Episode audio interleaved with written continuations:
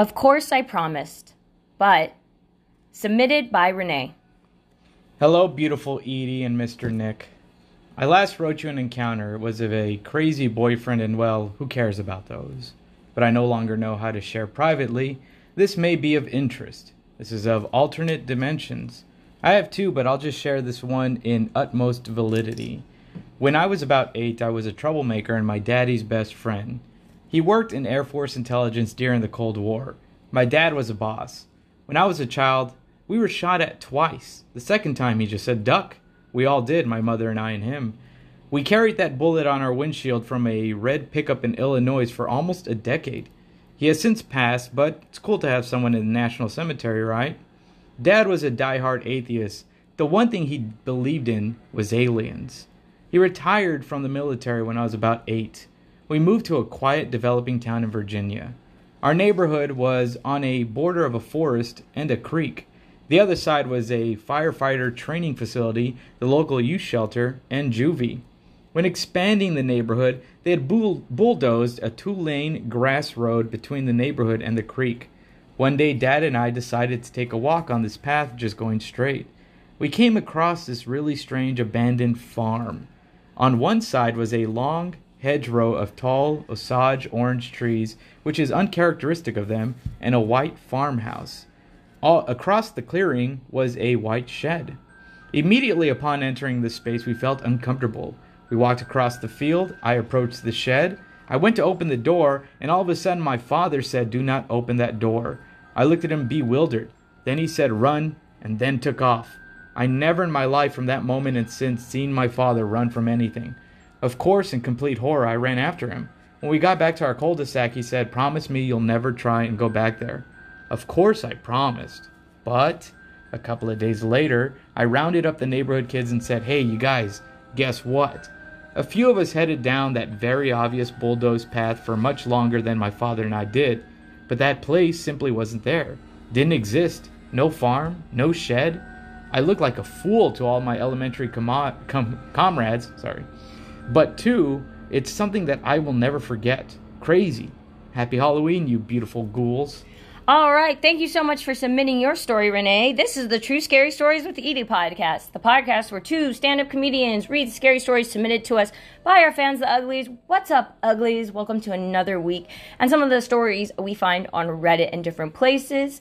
Uh, this week, I'm really excited about this episode and all of month's episodes because it is spooky Halloween month, which is definitely one of Nick and I's favorite holidays is Halloween. Uh, I think it's your favorite holiday. Oh, okay. Well, we're getting into the spirit. Uh, Renee yeah. sent us her story on the Facebook group, and you can send us your spooky story uh, on the Facebook group, which is at True Scary Stories with Edie, or you can do it on our Instagram, which is also at True Scary Stories with Edie. Even if you don't have a story, you can go on there and talk to the other uglies, exchange stories, look at scary memes. We have a lot of fun out there. Um, can I make a request though? If you do send any stories on Instagram, send them in a message because it's easier for me to copy. When you send it in a comment, I have to type it out word for word, and uh, I can only do 15 words per minute. Yeah. All right. okay, well, you'll never be a secretary that way. Well, I never was supposed to be. But, anyways, thank you so much. Uh, about the story, so was it that she thought it was aliens, or was this just like a weird alternate uh, she said universe? alternate dimension. Right. Okay. Her, her, dad knew something about it. I think that most uh, military people do believe in aliens, just because they have access to you know other so many other people who are flying in the sky that are out on ships that yeah. are seeing the world and being in you know not the big cities so i feel like a lot of military people do believe in aliens and i've also seen so many stories of pilots um, you know tracking uh, ufos and yeah. them just disappearing or pilots flying over military pilots flying over the ocean and seeing yeah. alien ships disappear into the ocean stuff like that this um, sounds like not an alien unless we're talking about like some kind of wormhole kind of thing, like a uh, like a, a kind of like a Stargate, I guess, where you would uh, kind of jump from place to place.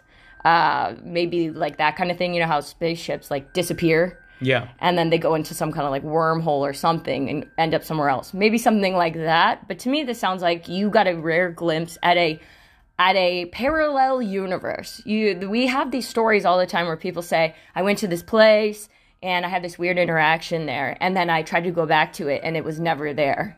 Yeah. Uh, and so it does seem like at certain times our dimension gets passed with a similar dimension, so everything seems kind of like right. Like, okay, there's this weird house here, uh, but then you kind of feel like something's off because it's not supposed to be here. yeah. And then it's gone because it goes back, you know, to where it's supposed to be. You just get a glimpse of what it is.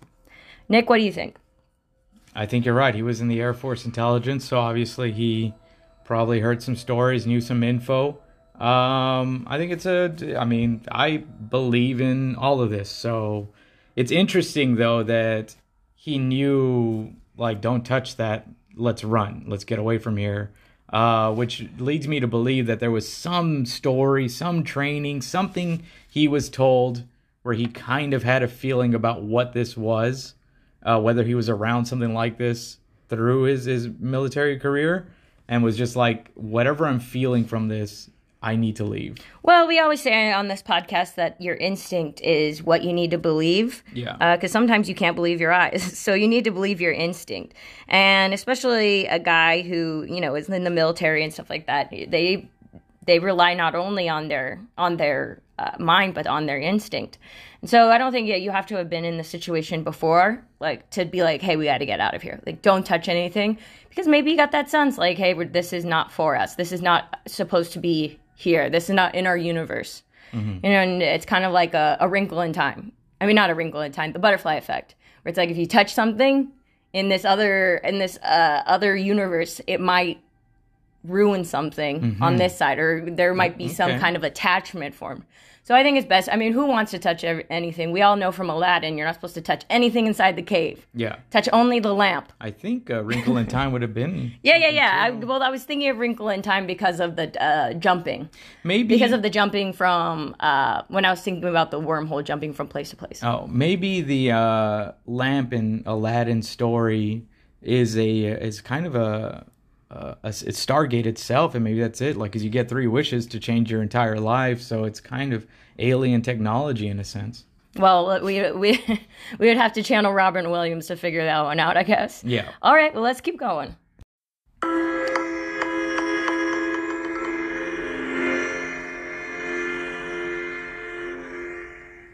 First time for everything. Submitted by Shahir. During my high school year, one night my friends and I were messing around with a Ouija board. We had done it before, nothing remarkable had ever happened. We usually did it to try and scare each other or our girlfriends. We all thought it was a joke. This night there was no one else home except for the seven of us. We're all sitting around the board. One of the girls wanted to try it. She said she had never done it before. But this time was different. The board misspelled some of the words the same way every time. It gave answers that seemed really historically accurate for our town, things we neither knew or cared about. The spirit claimed it was a 10 year old boy who had died on the property in the 1800s. He said he was buried there too, in an unmarked grave. My friend's house was on a farm on the edge of town. We were all a little freaked out because the board had never been so detailed and consistent. However, we were still skeptical. We were all assuming one of us was trying to scare the rest. Finally, my friend asked if the spirit could do something to prove he was there with us. It went to yes and then spelled out knock. Then the planchette stopped moving. We just all stared at it silently. Then there was a rap, rap, rap on the window right next to us. The lights were on outside and there was absolutely no one out there. We never touched that board again.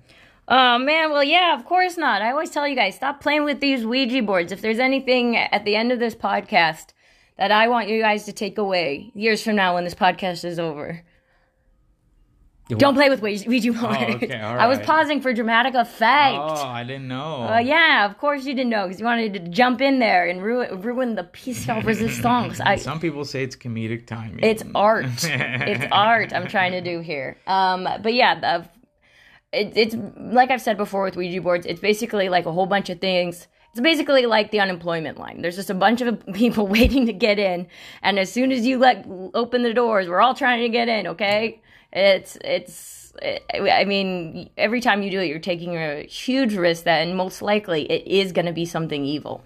So either you don't get anybody, and that's the good situation. You don't get anybody, and you and your friends are messing around. The other more likely situation is you are going to get somebody, and they're going to be a demon. And Yeah. Lord knows what happens after that. And here's the thing, guys. All right, say a hundred years from now, this podcast still exists, and someone's listening to it, and you try to contact a spirit, and it says, "Don't play with the Ouija board." That's Edie. Right. Right. And there you go. You got a demon. Are you happy now?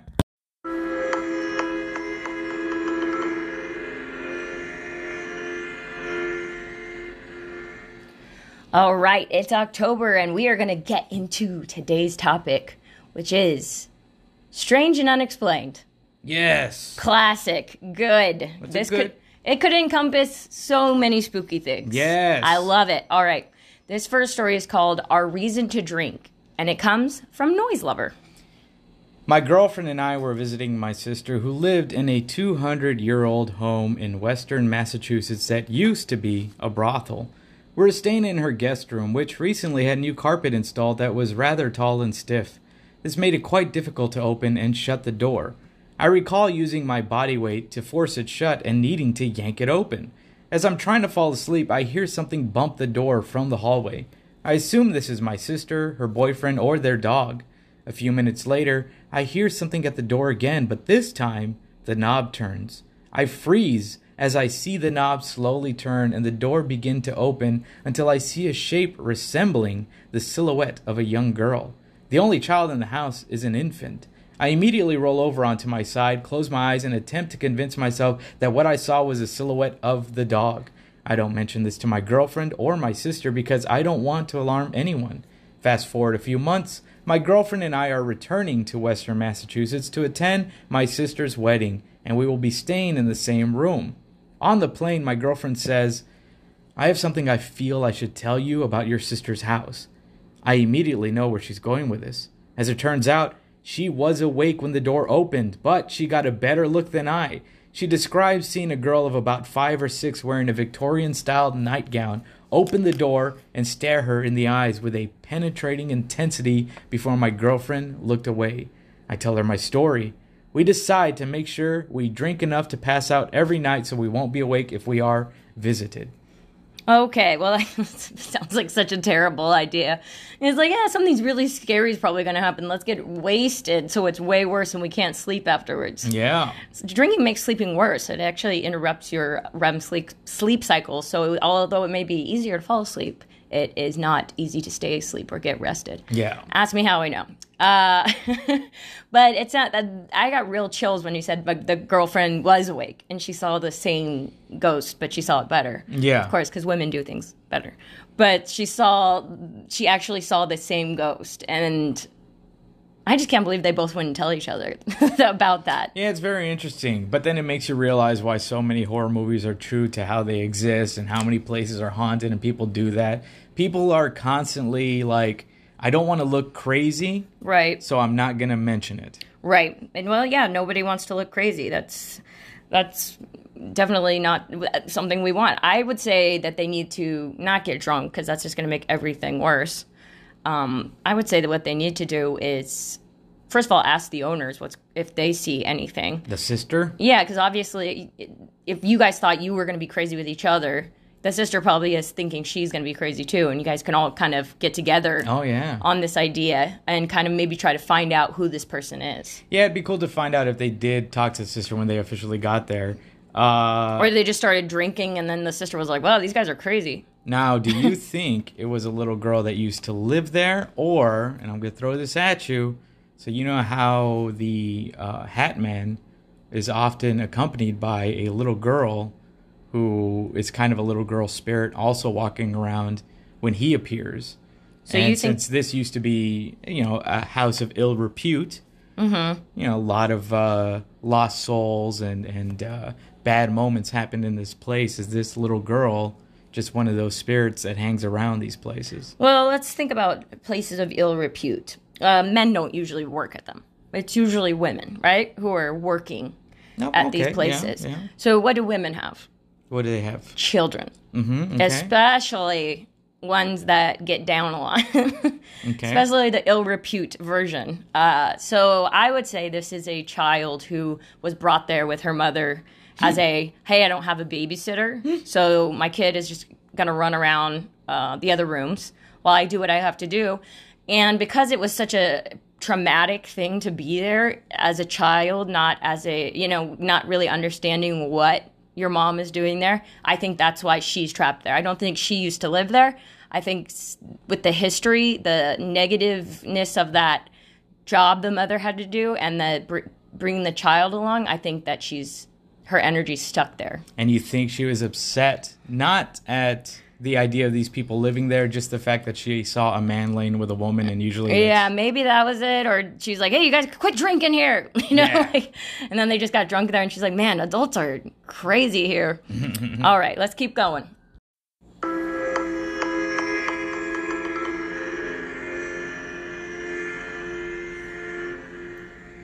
Strange Life of Jim, written by Nick Finn. Not me, but my stepfather's best friend Jim has supposedly been experiencing paranormal activity since he was a teenager. Jim's a court reporter. My stepdad was a speechwriter, both very skeptical and stoic guys. Yet they had countless unexplained stories. One time, they got on an elevator full of people in downtown Atlanta. It stopped at a random floor that was all kinds of wrong 1940s decor, abandoned, dusty. This wasn't even the weirdest moment of that elevator flight, or ride. When the doors finally closed, it continued down, but then it opened on the opposite side of the building. There's also a moment when Jim's dog died. He used to play his dog a particular song, and the dog loved it. A week after the dog passed, his stereo turned on by itself. It started playing the song. No CD inside. It had snowed the night before, and there were paw prints in the backyard leading to the house, but none near the gate. Here's another weird moment of Jim's. He frequently finds giant piles of coins under his pillow. He was convinced it was some spirit that was leaving them. He moved to London for an unrelated reason, but figured that a bonus for the move would be escaping this spirit, which had begun to scratch him hard on his arms and legs. After six months, he found a little pile of pennies in his bed, even though he hadn't been carrying American coinage. I personally witnessed one strange event while Jim was around. I was walking down the stairs and felt something whip past my head. I heard it hit the wall. I looked down and saw a quarter dated 1948. I thought my sister was messing with me, but she was down at the lake with everyone else. Here's one that my stepdad, Jim, and two of their other college buddies all swore was true. When my dad and Jim were roommates in the 70s, they had a house with a screened in back porch. Multiple times a year, they'd beat up late. They'd be up late and suddenly hear what sounded like a bridge club. Old ladies chatting and giggling, ice cubes tinkling in snifter glasses, cards being reshuffled, etc. Sometimes they'd go sit out on the porch, right in the middle of it, and the women carried on. In another anecdote, a roommate of theirs opened a closet and found a spinning vortex. He walked straight out of the house, left all his stuff behind, and never came back. They had to badger him repeatedly to find out what happened. Could just been an LSD flashback, though, and that's the strange life surrounding Jim. All right, thank you so much.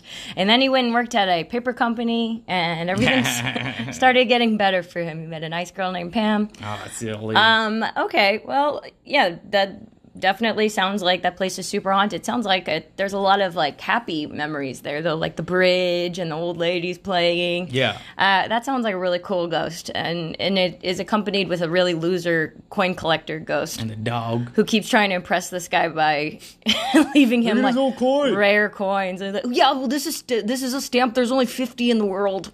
it's like, uh, maybe he just didn't realize his ghost is a dork. Uh, this guy's this coin is from. It's a ve- very rarely circulated. That's funny. He's like, why doesn't he like my coins? oh, loco. what do you think? Well, since back in the 70s, they lived in a house that uh, obviously had a uh, some spiritual significance to it, where there was the little ladies playing bridge. You know, kind of like a, you're listening into an alternate time of that Right. building.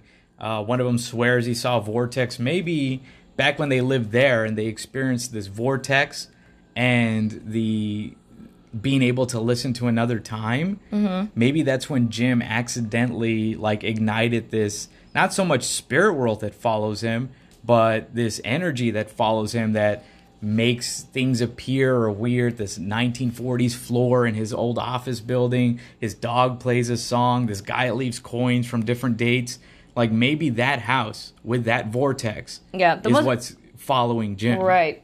The most amazing part of the story being that a dog had a favorite song. I've never heard of a dog having a favorite You see song. it on TikTok all the time. no, I hear dogs having a favorite noise, like squeaky noises and things like that. I guess if you made those into a song, that's a dog song. Oh, I guess I see videos of dogs sing along songs all the time. Oh, yeah, well, they match the tone, but they also do that with um, ambulances and stuff. Yeah. Those aren't songs. They don't sound good. The dogs just hear a certain note and they try to match the note because that's what they do in packs. I wonder what the song. When one is. dog makes a note, they all match the note. Do you think the song was Jolene?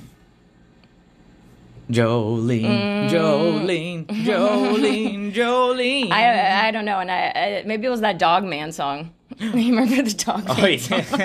yes, I remember. All right, well, good luck with that. Yeah.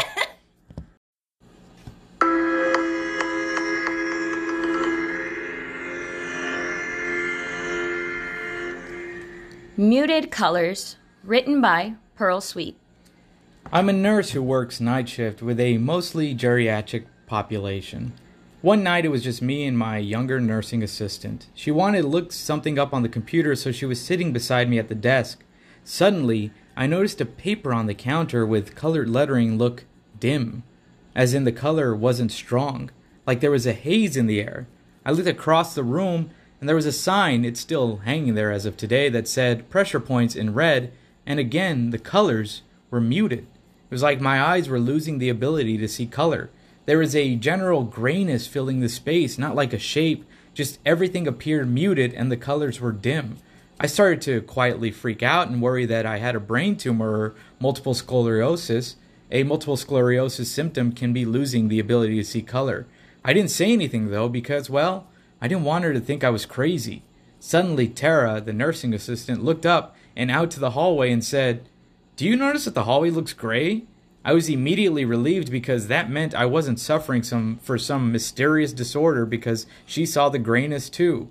We watched this grayness that seemed to saturate not only the hall but our entire surroundings. It then seemed to begin to concentrate in the hallway and near the ceiling as we watched it slowly disappear. It moved to the left and then just gone. Afterward, it was like someone turned on the lights and the colors were back to full saturation. Surprisingly, we didn't really freak out, but that's probably because as healthcare workers, we're just conditioned not to. To this day, I have zero explanation for what this was, and nothing like this has ever happened since then, nor have I ever heard of anyone experience something like this. I've heard people seeing colors or fog clouds, and, but this wasn't like that. This was like being inside of a fog that filled the entirety of our space. I have had other strange happenings, but nothing this odd. The fact that my nursing assistant saw it reinforces the experience. I had no plans to say anything about it because, like I said, I thought I was being anxious and a hypochondriac, but obviously I wasn't. I would love to hear if anyone else has had something like this happen to them. I haven't had that ex- exact experience happen to me, but I would think that working at a nursing home and working with geriatric people, I bet you there's a lot of people coming and going spiritually. So I wouldn't be surprised if it happened again. But maybe either A, it's the people who have passed who are trying to f- figuring it out, and usually there's not near you, so you don't, you know, you can't tell. But it's like kind of like their aura around you, like, hey, what, what can you guys hear me? And then they're like, oh, okay, well, I'm gonna go to heaven now when they figure it out, right? Or it's maybe whatever spirit comes and guides them to heaven coming and grabbing them. Because I'm sure you guys have people like the next day who passed away. Yeah. and it's like, well, was it Oh. someone coming and leaving, or was it someone coming to get somebody? Yeah. So that that that would be my thoughts. What about you?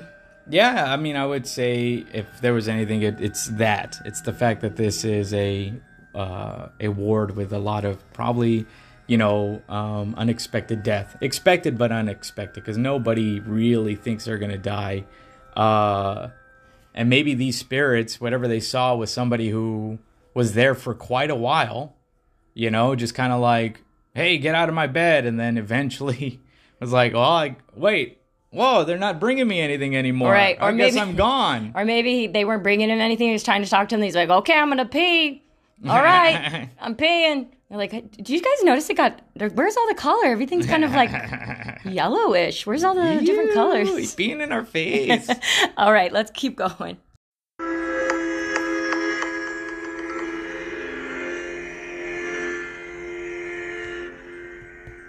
Under San Francisco, submitted by Zocolette. Like all old cities, San Francisco has a large and extremely complex underground system and community. Growing up there, I thought I had seen it all. My high school was located downtown. Near there was an alley with an openable manhole that led to a dry area of the sewer that was no longer in use. We would wander around down there and often find homeless encampments. Never anything you wouldn't expect to find down there. Besides the dry sewer system, during the Japanese internment days, the Japanese had built a crazy underground tunnel system that spanned all the way from Soma through Chinatown. Over the course of the decades, many of these tunnels became fortified.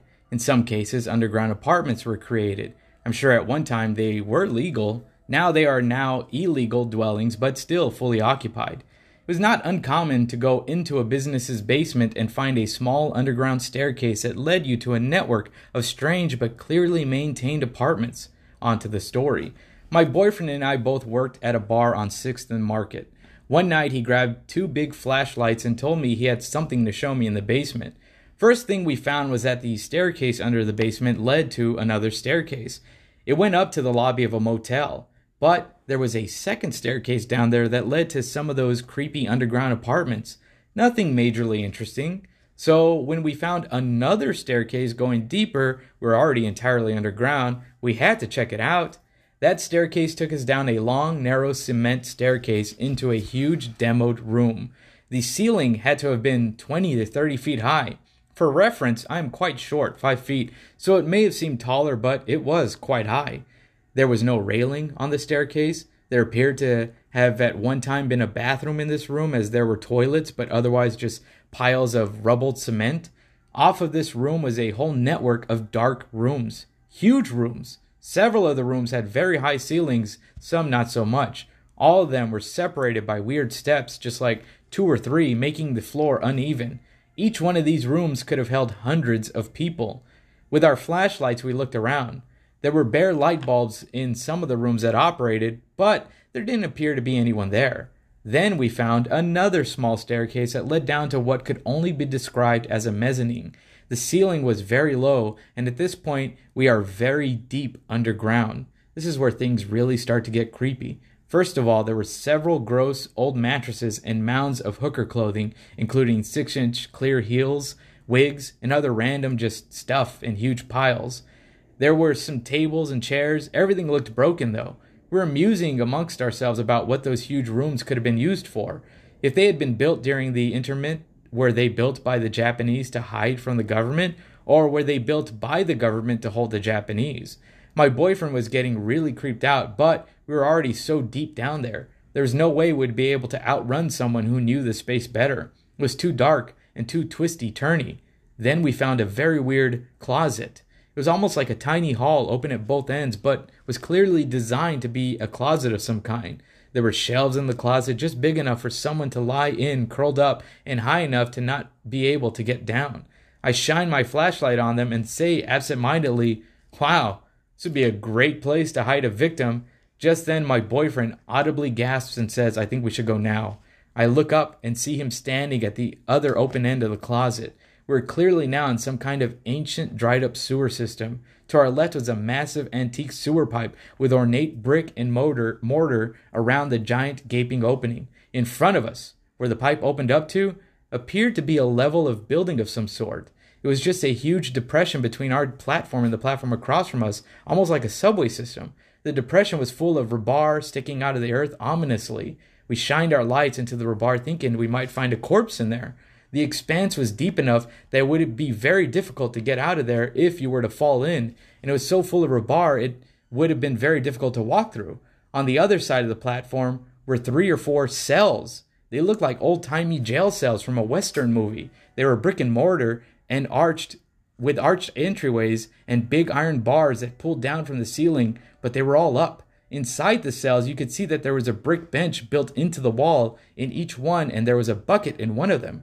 This was across the depression full of rebar from us, and the creepy closet was now behind us. The ceiling in this particular spot was surprisingly high. We were unfathomably deep underground now, and that was just now sinking in. There was no quick and easy way to get out of here. But the weirdest, creepiest thing of all was that there was a single red light bulb hanging from the ceiling in the center of the rebar in a long wire, and it was on. We had noticed the red light right away. The fact that it bathed this whole bizarre sewer jail construction scene in red light made everything that much more dramatic. But it didn't occur to us that if the lights were on, someone was likely home. Home! I mean, this light bulb had to have been painstakingly placed in this spot. I have no idea how it was mounted in the center of the ceiling, 30 feet above the rebar in a brick and mortar. Whoever did so had the presence of mind to want a red light bulb and to source the materials in order to get it up there. It's possible that it was there by the city, I suppose, so that there would be a light at the end of the tunnel, but it just looked too occupied.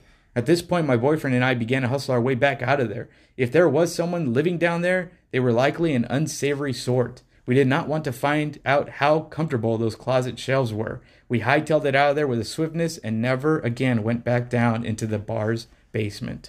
Meanwhile, the rent down there is still three thousand dollars. Oh, oh no! Yeah. Zing zing zing. Zingo, zingo, zingo. Zing Oh, you zing want zing. you want a not a red light? Well, that's that's six thousand dollars. a lot of people like. I mean, it's got closets, you know, and you can print. The bathroom is everywhere. You can just go wherever. you want. wherever. It's all cement. I, mean, I was confused too when she said hooker clothes. I was like, "Well, what does that mean?" Like, oh, you know, like platform. Uh, You shoe- I'm like, know, oh, Forever Twenty One Oh, stuff. oh, yeah, you know, like things like you wear, you know, like hooker clothes for hookers for uh, women who are gross like you. yeah. um, yeah. Well, I had no idea there were all those tunnels under Neither San did I. Francisco. That's why I included It's this. really creepy to think about, like you're just visiting somewhere or you're on vacation in San Francisco and not knowing the things that are below you. It's almost like being in the ocean and not knowing what's swimming below you, Yeah. deep underwater. It's kind of like that. You're just up on the surface, like having a fun vacation, eating, you know, new food, and then below you is these net this network of tunnels Yeah. that nobody knows about or not very many people know about. Or And they're just forgotten. going on underneath you like somebody could be getting eaten alive or something. It's just um it just reminds me of swimming in the deep ocean and not knowing what's down there. It's very eerie. And apparently there's a lot of tunnel systems all throughout um, the whole United States. Yeah. Uh, so whatever that means, I don't know who's living down there. Uh, if you've seen the movie The Descent, I assume that uh, is what's down there. Obviously, some homeless people probably got down there and are living down there, basically just equally as scary because you don't know who or what yeah. is living down there, but they definitely are not um, going to work and acting normally. Yeah. so, You want, an, you want an added level of fear to this? sure. So, of course, there's plenty of hostels in San Francisco. Oh, Lots people go of- missing. Yeah, lots of visiting people from other countries that. I wonder if they ever come to the surface or if they just grab somebody and bring them into the tunnel. Imagine just like coming home, walking home from work, and someone grabbing you and pulling in, you into a tunnel in the city of San Francisco you didn't even know was there. Yeah, that'd be Like wild. I, used- I walk the street every day. I had no idea there was this tunnel right here. I mean, that's something from Batman.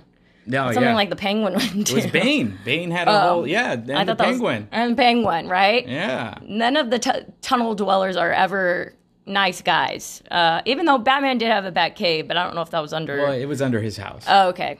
Right. Okay. Yeah.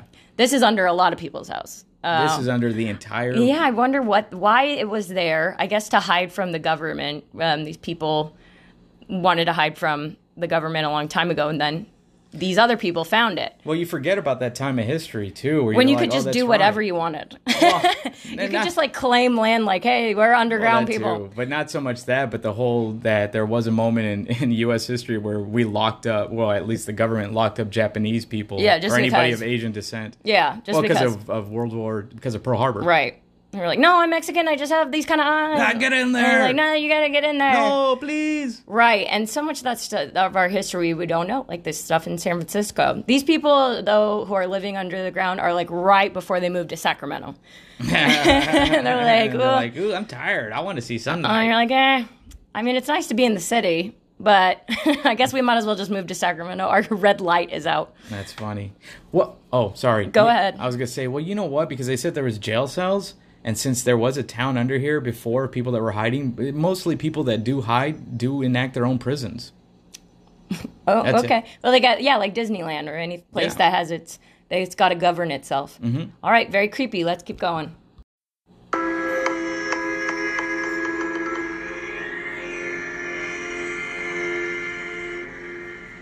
House with a History, written by Puppet Show Justice. When I was 15, my family bought a 200 year old house in the middle of nowhere, Virginia. The house was so old it actually had a slave quarters in the backyard. We kept the lawnmower, weed eater, and all our yard care stuff there. The first night in the house, we came downstairs to find our front door wide open. My mother immediately claims the house is haunted and we're being told to leave. I rolled my eyes and go back to my room. Then, weird stuff starts happening throughout the house. Things end up opened and closed at random for seemingly no reason.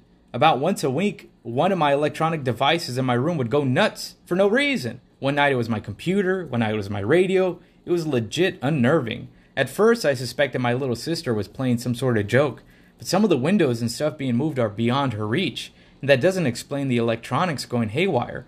The worst scare I ever got was our TV cut on at 3 a.m. one night. I happened to be watching MTV2 earlier in the day, and of course, the volume is up loud. The music video playing was a Slipknot song, very loud and screaming. I wake up thrashing, trying to get out of bed. My whole family comes upstairs because it disturbed them too. My mother decides we need to research the house. Turns out, our home is listed as a historic building. As such, it has ton of easily accessible history for it at the local library. Part of that history involves a priest who, for some unknown reason, hung himself in the room that ended up being my younger sister's bedroom. We never told her. One day I'm getting my hair cut. I would go to this Vietnamese lady and she randomly told me that she believes in supernatural stuff. In an effort to entertain her, I started telling her about the weird things going on in my house. She gives me a tiny statue of a man and tells me to put it somewhere high up in my home. I put the statue way up on my tallest dresser, which is the highest elevated point inside the house that isn't the attic. All unexplained stuff in my room and downstairs stops immediately. There are only occasional strange noises coming from the attic. We never go in the attic. When I turned 18, I moved out. Just part of growing up, really. Eventually, my family moves out of the house also. When the time comes to move everything out, our little statue guy is nowhere to be found. It probably got lost in the move, but I remember thinking, I hope the next family that lives there finds him. Yeah, you should definitely leave a note for the next family that lives there. this is a historical building. What you want to do is you want to go to the little Asian place, get your hair cut. There's a lady there named Martha, really nice. Uh, make sure that you uh, bring a picture of what you want uh, because she has a really bad memory. But uh, after that, ask her for the little guy. She'll know what you're talking about. tell her, tell her you live in this house. And she's like, I only have so many statues. Right. This lady's just running the little guy business now. and it's like, uh, oh, you want a haircut? No, I'm here for the little guy. Oh, the little guy. Oh, man, little guy. They're always here for the little guy. Here, twelve ninety nine. Um, you want a haircut with it? Um, so yeah, this is obviously dumb on the parents' part. I could have told told you at the beginning of the story this house was going to be haunted. I think it was common sense. This house is going to be haunted. Two hundred years old. There were slaves there. That means there were people there who were very sad. People who are being very mistreated um, and who have a lot of negative feelings. Also, the people who own the house were obviously evil because they had slaves. So they are evil. They have this stake in the house, like, hey, this is our house. Uh, we built it or whatever. And they're evil people and they're bad people. Of course, they're not just going to pass on to heaven nicely, you know? And, like, obviously, this place is going to be haunted. So I think that was dumb on the parents' part to not expect this to happen. Um, lastly, I'd love to think about all the evil ghosts in the house when he brought the little guy home. He'd be like, "Oh no, a little guy! Don't put it up high. no, just don't put it up high! Oh no, the highest place. a little guy on the dresser! Oh man, this it's like sucks. the elf on the shelf. Yeah, let's leave. Not a little guy. And then when they left, he was like, "Take the little guy, Take, it, please. I'm And then stuck they, they took the little guy, and then the mom probably just packed it in a suitcase. Oh, the little guy. so she kept it and told no one. No, hey, this Right. is my Well, well, guy. yeah, if it saved me from a bunch of ghosts, I honestly would keep it myself as well. I wouldn't Yeah. just leave it there because I'd be like, well, I'm not gonna leave my little guy. Yeah. He's my little guy. yeah. Um, But yeah, I'd like to think about all the ghosts. Like, oh, she put up a little guy. yeah, little little man figure. You know, the Vietnamese little guy. Yeah, he's. So now we can't do anything. I love thinking about that. Anything else?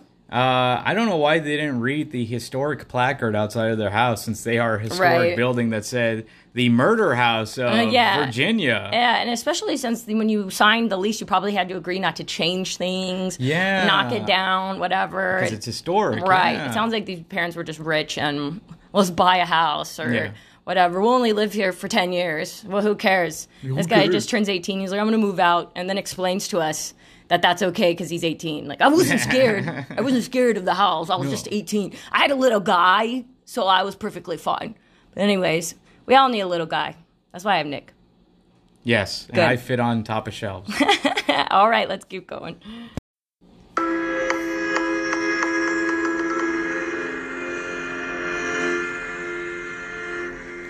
I just remembered something on the on the little guy thing again. By the way, we're selling uh, little guys. They're on the Facebook group for twelve ninety nine. Get your own little guy. We're making them now. We're selling them.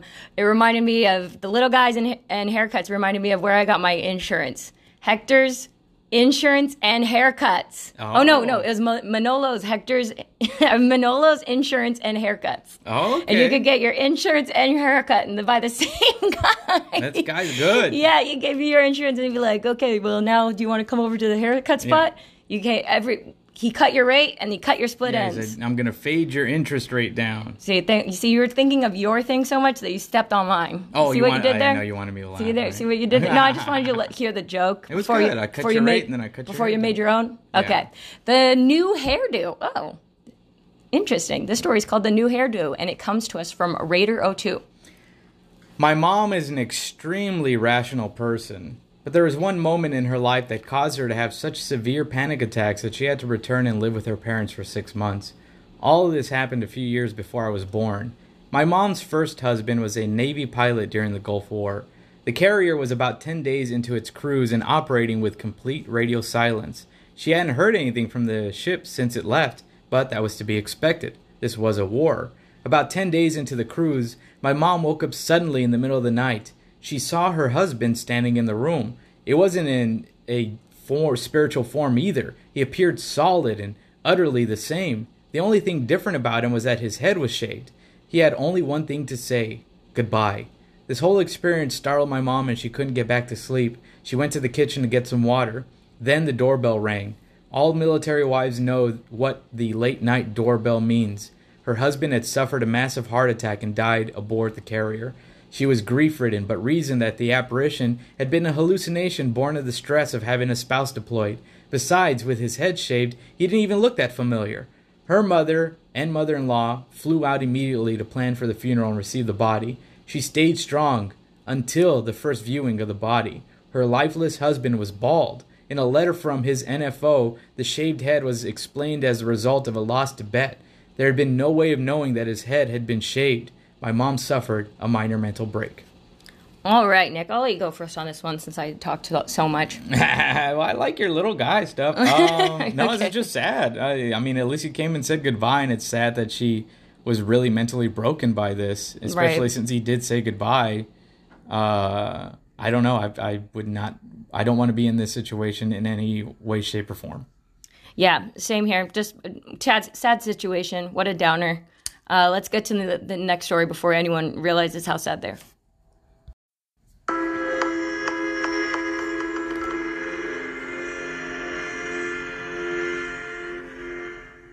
On a walk. I grew up in a nice neighborhood. I was six, and my father and brother walked down the street and made a left down an unpaved street to the reservoir to fish. I had stayed behind. My neighborhood was very safe back then, so my mother had no qualms when I changed my mind and decided to catch up to them. I frequently explored the woods on my own and with my friends. As I'm making my way down the unpaved street towards the little entrance to the trail, I see an old woman walking towards me from the end of the little road where a small shack of a house stood.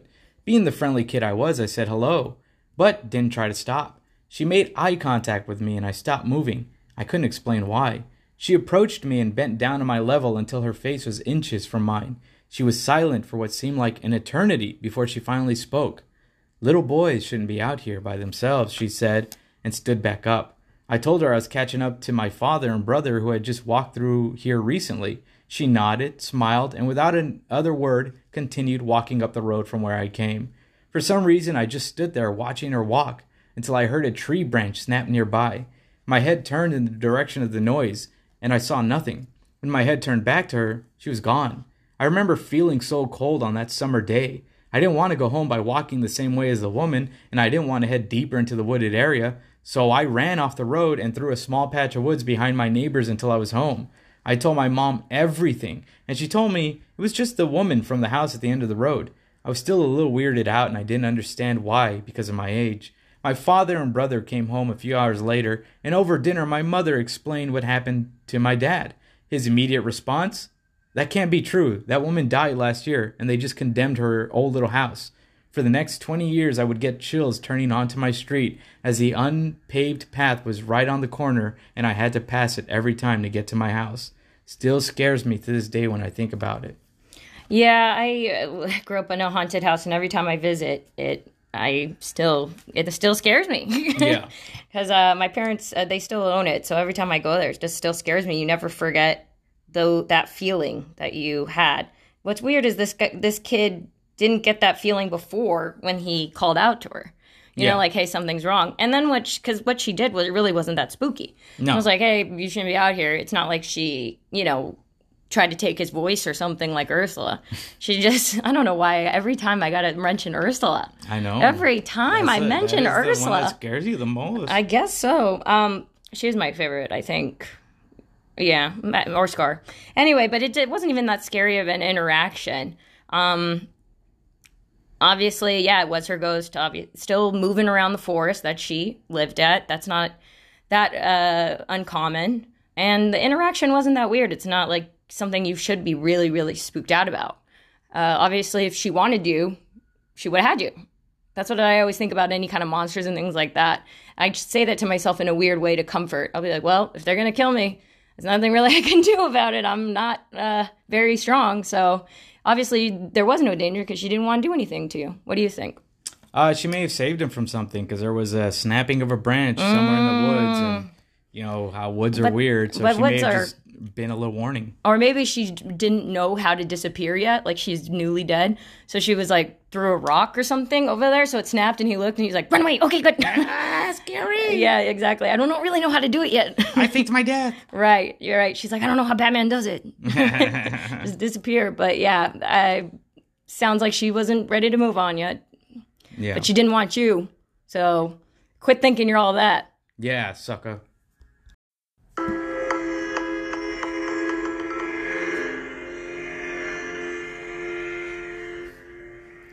His Friend's Plant.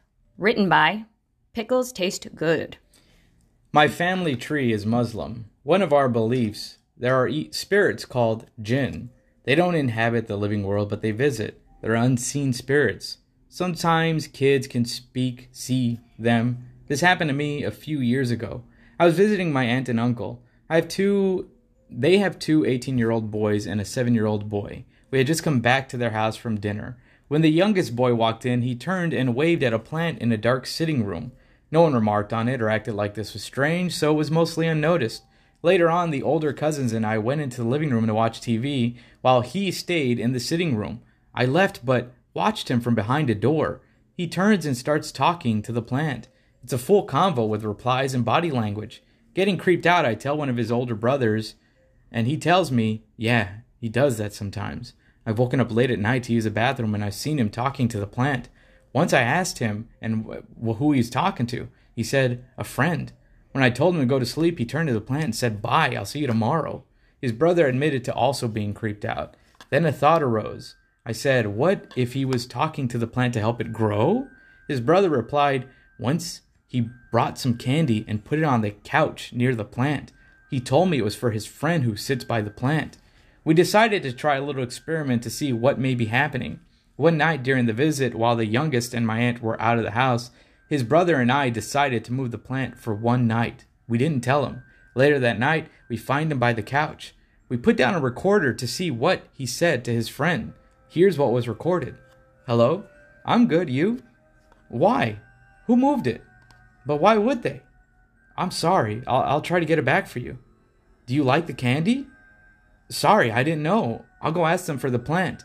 He comes up to us in the other room and asks why we moved the plant. We didn't tell him we moved the plant.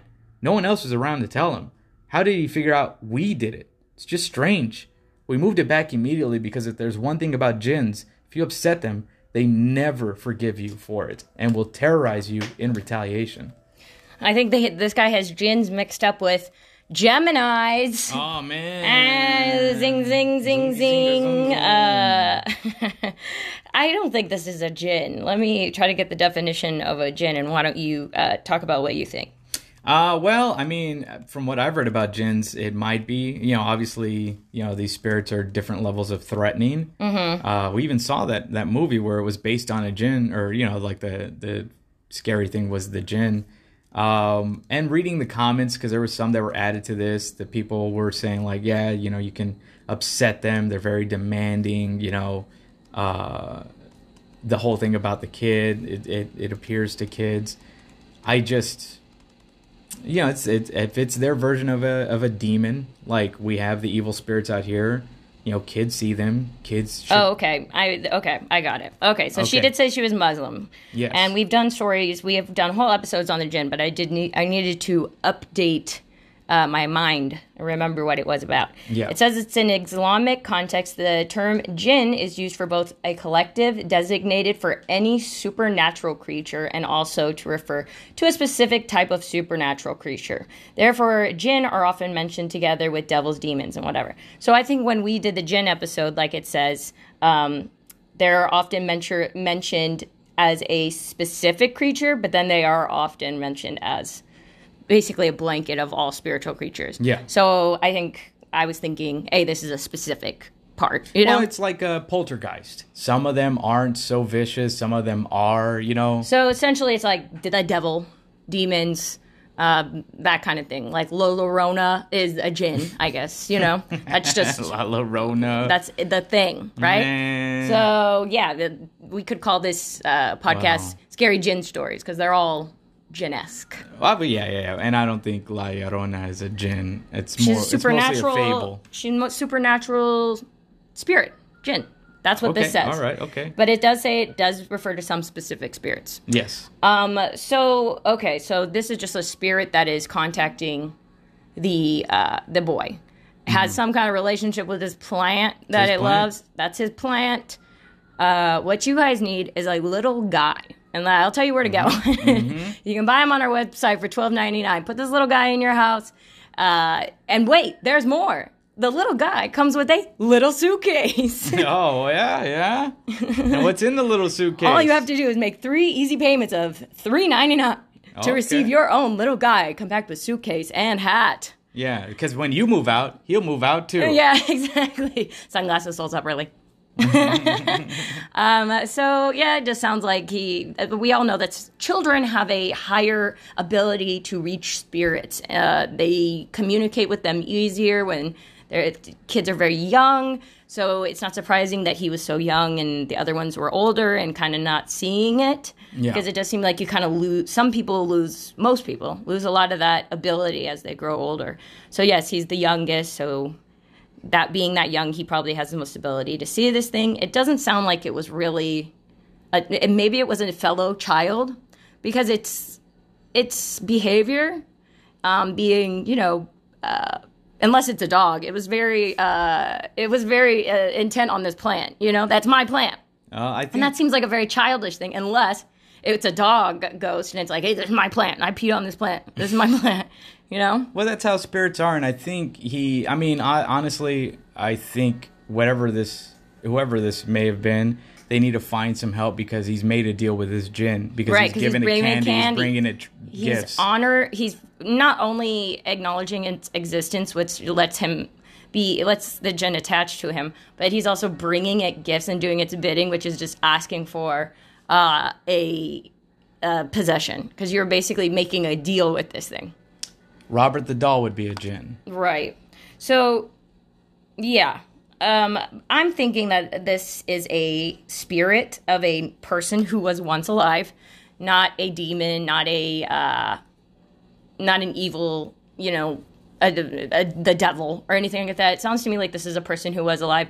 Just the affinity, like this is my plan. You know, that that's not a very demony. Like that's kind of a lame demon thing. Hey, look, I'm not gonna possess you, but you just keep everyone away from my plant, okay? And don't bring any little guys in here. Yeah, it's you. I know they're Uh, here. This is just my plan. And bring me some candy. You know, that just seems like a very kid or maybe the ki- since the ki- that the kid was so young, the one who was seeing the jinn, maybe he just thought, "Hey, I'm going to bring it candy because that's really valuable to me." Yeah. Not that the jinn requested the candy, but just requested something. Well, it's like cats bringing you a mouse. Right. This is very valuable to me, valuable to me. Yeah. So either it's that or it is the spirit of a of a child. Well, let's hope they're fine. okay, I'll hope that they're fine. Anything else about this? No, I just like that uh, to add it. Yeah, I hope that he got his plant back. I hope that kid's doing Oh, better. he got his plant back. yeah, and uh, makes sense. You know, even with the coins and everything, a lot of times spirits ask for offerings. That's why you always see people like making altars to things.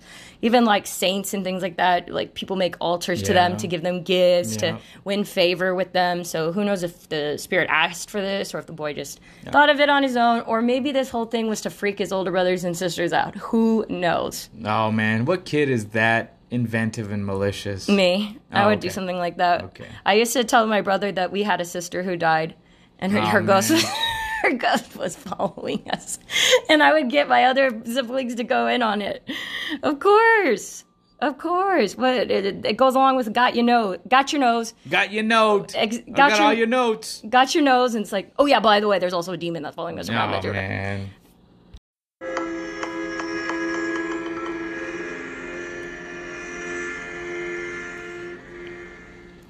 All right, guys, we are already on the last story, and with that, we have some really exciting announcements. You guys asked for it, and we did it again. We have our new True Scary Stories with Edie t-shirts coming out this month. Limited time. One shirt will be $22, but if you order two, we're going to discount that to 40 shipping included with extras inside.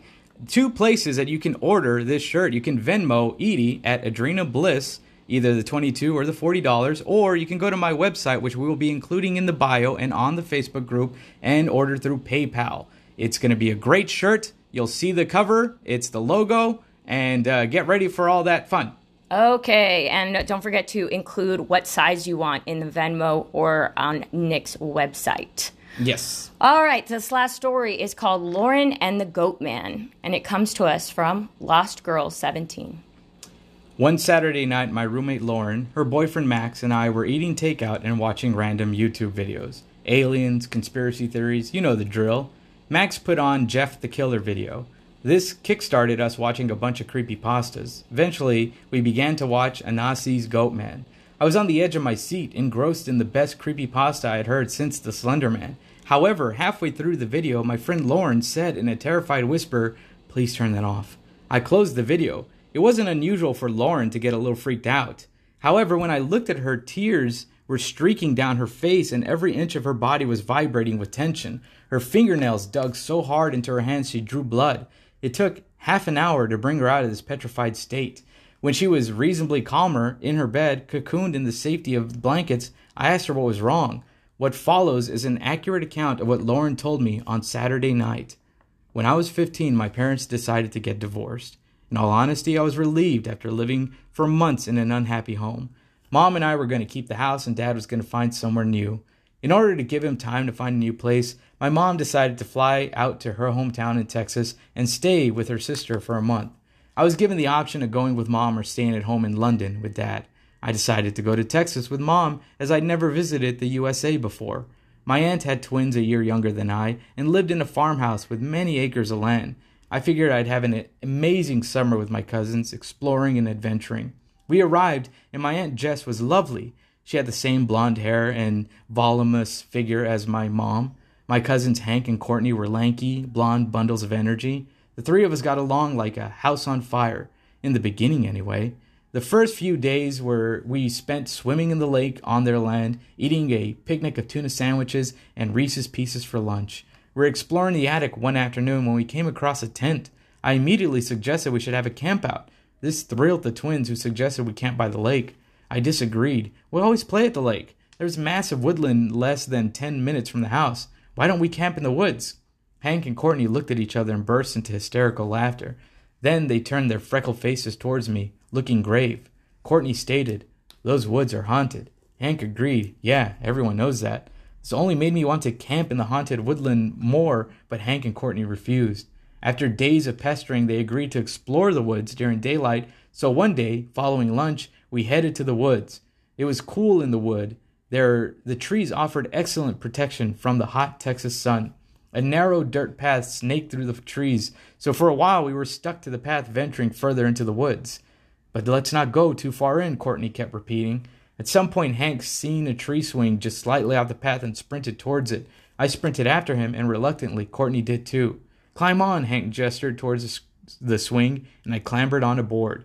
He began to push me, so, so high. I was laughing hysterically, feeling free as a bird. Hank and Courtney laughed too, and soon all of Courtney's fears was thrown out the window. She was giggling, My turn next, my turn next.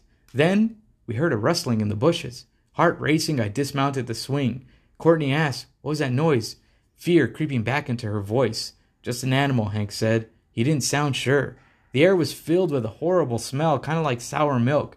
We all covered our mouths and noses with our hands. Courtney gagged a little. I said, Let's get out of here. A sickening feeling in the pit of my stomach. The smell followed us along the path, and every once in a while we'd hear a rustle or the snap of a branch from the depths of the forest. Hank kept muttering, Just an animal, just an animal. I couldn't shake the feeling that we're being watched, so towards the end of the path I grabbed Hank and Courtney's hand, and together we sprinted home. We all agreed we would never go back to the woods again. Two nights later, I was in bed, drifting off to sleep on the sofa bed in the basement, which long ago had been converted into an awesome game room with a pool table, TV, sound system. The basement stairs were really creaky, and I heard footsteps coming down the stairs. I sat up, and there was Courtney at the foot of the stairs. This wasn't unusual, as many nights when Courtney couldn't sleep, she'd wander down to the basement and we'd cozy up in the sofa bed together and watch movies until we drifted. Not tonight, Courtney, I told her. I'm dead beat. She repeated, Dead beat. There's that smell again, like sour milk. Yeah, you know, tired. She said, My turn next.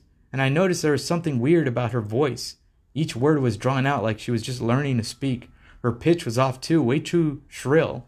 I flipped on the lamp next to my mattress to get a better look at her, and her eyes were blank and emotionless, just staring right through me. A chill crept over me as she staggered, like a baby learning to walk, over to the sofa and sat herself down on it. I asked her, Are you okay? Okay, she repeated in that same off canter voice. Then her whole body started to shake and convulse. I sprinted out of the basement to my aunt's room and started to batter on her bedroom door. She appeared moments later, eyes full of sleep, dressed in a pink robe. Lauren, she sounded annoyed, but then must have seen the terror in my face. Her tone now alarmed. Lauren, is everything okay? Courtney's in the basement. I, I think she's having a seizure. The commotion had risen Hank from his bed, and the three of us ran down to the basement. Only when we got to the basement, Courtney was gone. The sour smell still lingered in the air. We went back upstairs, calling out Courtney's name. She appeared moments later, dressed in pajamas, not the shorts and tee I had seen her wear moments before. What the hell is going on? Courtney asked, both confusion and annoyance in her voice. My aunt explained to her what I had told her. Courtney turned on me. This is a joke, Lauren. It's not funny. Waking me from bed at 2 a.m. is one thing. How dare you wake my mom? But, but, my aunt interjected. Courtney, your cousin is going through a difficult period right now. Divorce isn't easy. Go easy on her. I tried to defend what I saw, but it was no use. They all looked at me like I was a raving lunatic. I returned to the basement and sat awake all night with the light on. The next day, my cousins were super frosty with me, and my mom gave me a lecture about playing pranks on the family. I was so confused. Were the twins pranking me? If so, it was a super cruel joke. I didn't it didn't seem like their style. Maybe I had dreamed the whole incident. A few nights later I was in bed asleep when I was awakened by a piercing scream, Courtney's scream. I sprinted from the basement to where my mom, aunt, Hank, and Courtney were all gathered up on the upstairs landing. You, Courtney thrust her finger at me, shaking like a leaf. I said dumbly, Me? I woke up and she was standing over my bed staring at me. It was really creepy. She just kept repeating Courtney, Courtney, Courtney in a scary voice. When I screamed, she ran away. Now, I was sure Courtney was the one playing pranks, and I wasn't going to let her get me in trouble anymore. But yes, it slipped out. My mom gave me a sharp slap from my tongue. My Aunt Jess rounded on me. Oh, really? I seen you sprinting down the stairs wearing the very same nightshirt you're wearing now. Th- that's impossible. My mom demanded, Are you calling your aunt a liar? No, but I trailed off while my family all glared at me. My mom apologized on my behalf. I'm so sorry, Jessica. Aunt Jess replied, hands on her hips, I won't have your daughter terrorize my kids. We left Texas and flew back to England the following day, two weeks early. My mom keeps in touch with Jess. I tried emailing Hank and Courtney, but they never respond. That bridge is forever burned. Okay, that was weird. Why? What, like, you guys are family. You go home two weeks early because a kid, is, you think a kid is acting out. That's not a good reason.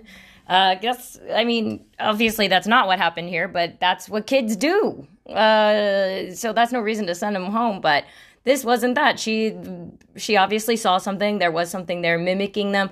I'm saying this is a definitely a demonic thing that's either like like the title suggests a goat man or some kind of evil spirit because of the smell usually like ghosts don't have like a smell you know that's like more of a demony thing um it sounds like when they were out there they saw goat man it picked up on them to followed them back. That's why they smelled the smell when they got back.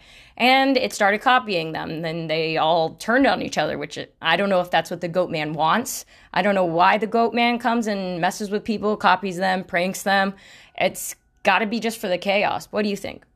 Well, I mean, you know, we've talked about the goat man before. I don't think the chaos is a concern to him. He just wants to be involved in a group or get Right. nearby. Oh yeah, he's like the he's like the loner of all of the evil entities. Of all the cryptids. Right. And he's like, Ugh. that's why he was, ha- that's why her cousin was having trouble speaking, walking, things like that. She wasn't having a seizure.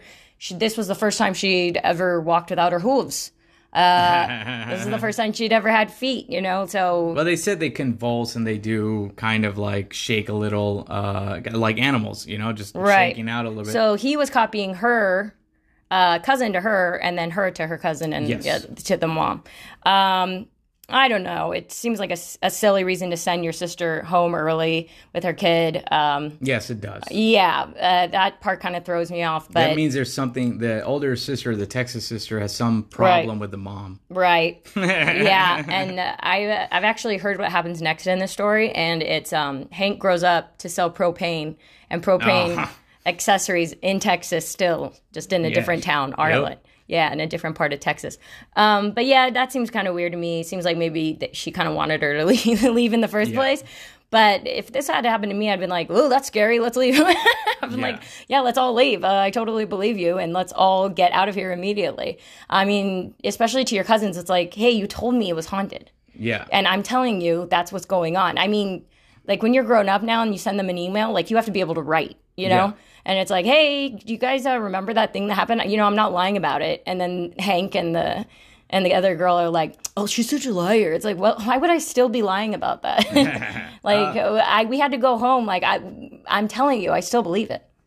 Yeah, I mean, I, I, don't- I mean, of course, the end sentence is very dramatic. I think the whole ending is very dramatic You're in right. the sense of like that bridge is forever burned. Oh, right. okay, all right. yeah. I my my sister's kids have done a lot of bad stuff to me. One of my sister's uh, kids kicked Nick in the wiener, and we didn't leave. Kids do that though Yeah. on accident.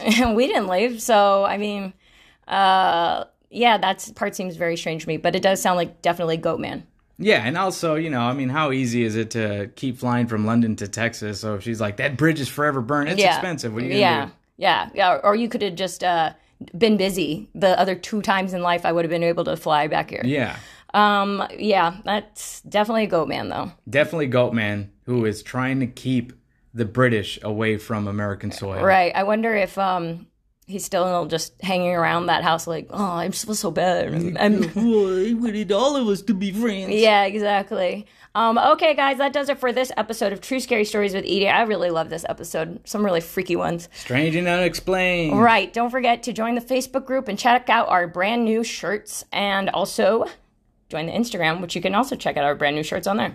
Yeah. Um, don't forget to buy a shirt, two for 40 or one for 22. 22. Shipping included. Right. It's a really cool design. Uh, besides that, any other announcements? Uh, I think that is all. Give us five stars. Oh, the five stars. How could I forget? I give us Your- five your stars. That's my big one. Yeah, give us five stars right after this, and then go check out the shirt. yeah. All right, bye, uglies. We love you. Stay safe. Wash your hands.